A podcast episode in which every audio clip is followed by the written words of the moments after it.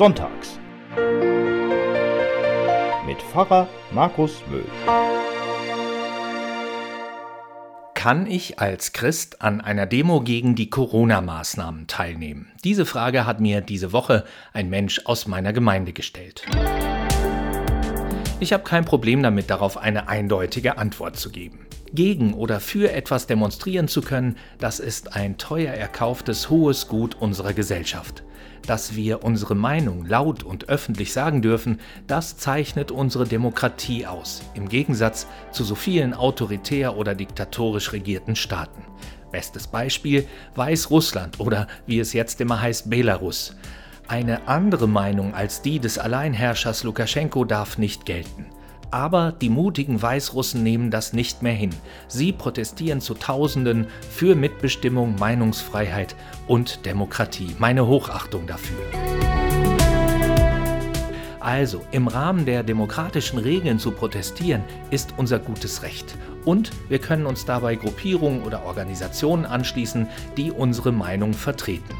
Als Christen können wir uns mit unseren Werten, für die wir stehen, wie Nächstenliebe, Versöhnung, Menschenwürde oder Gerechtigkeit, gut einbringen in die gesellschaftliche Debatte.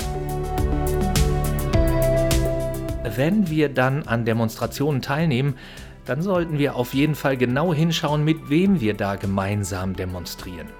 Wenn das Menschen sind, die sich öffentlich gegen diese Werte unserer Gesellschaft, gegen unsere christlichen Werte äußern, dann haben wir da nichts zu suchen.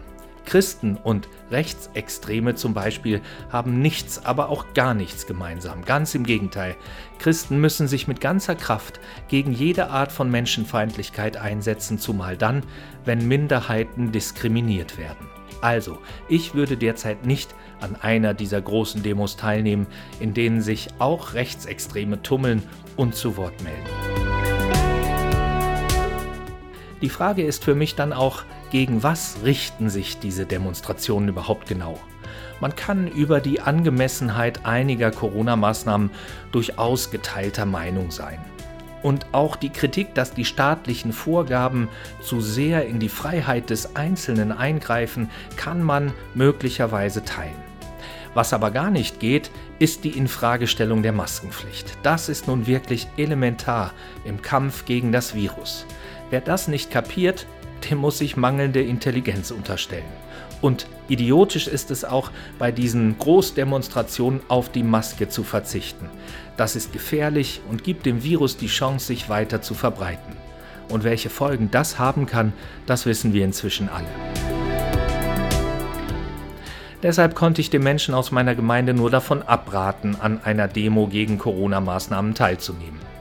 Abstand halten und Maske tragen hat was mit Nächstenliebe zu tun. Wir schützen uns und vor allem wir schützen andere. Wir achten darauf, dass, soweit wir das in der Hand haben, durch unser Verhalten niemand in Mitleidenschaft gezogen wird, sprich angesteckt wird. Das muss überhaupt die Richtschnur für unser Verhalten sein, dass wir auf unsere Nächsten achten, sie nicht in Gefahr bringen und dass wir auch uns selbst schützen, so gut es geht, frei nach der biblischen Aufforderung, liebe deinen Nächsten wie dich selbst. Oder dem Spruch aus dem Buch Tobit, den ihr alle kennt. Was du nicht willst, dass man dir tu, das füg auch keinem anderen zu. Oder umgekehrt im Matthäusevangelium, alles nun, was ihr wollt, dass euch die Leute tun, das tut ihr ihnen auch. Mensch, das sollte doch reichen, um zu sagen, Abstand halten und Maske auf. Für mich jedenfalls ein sehr guter Grund, nicht an Demos gegen Corona-Maßnahmen teilzunehmen.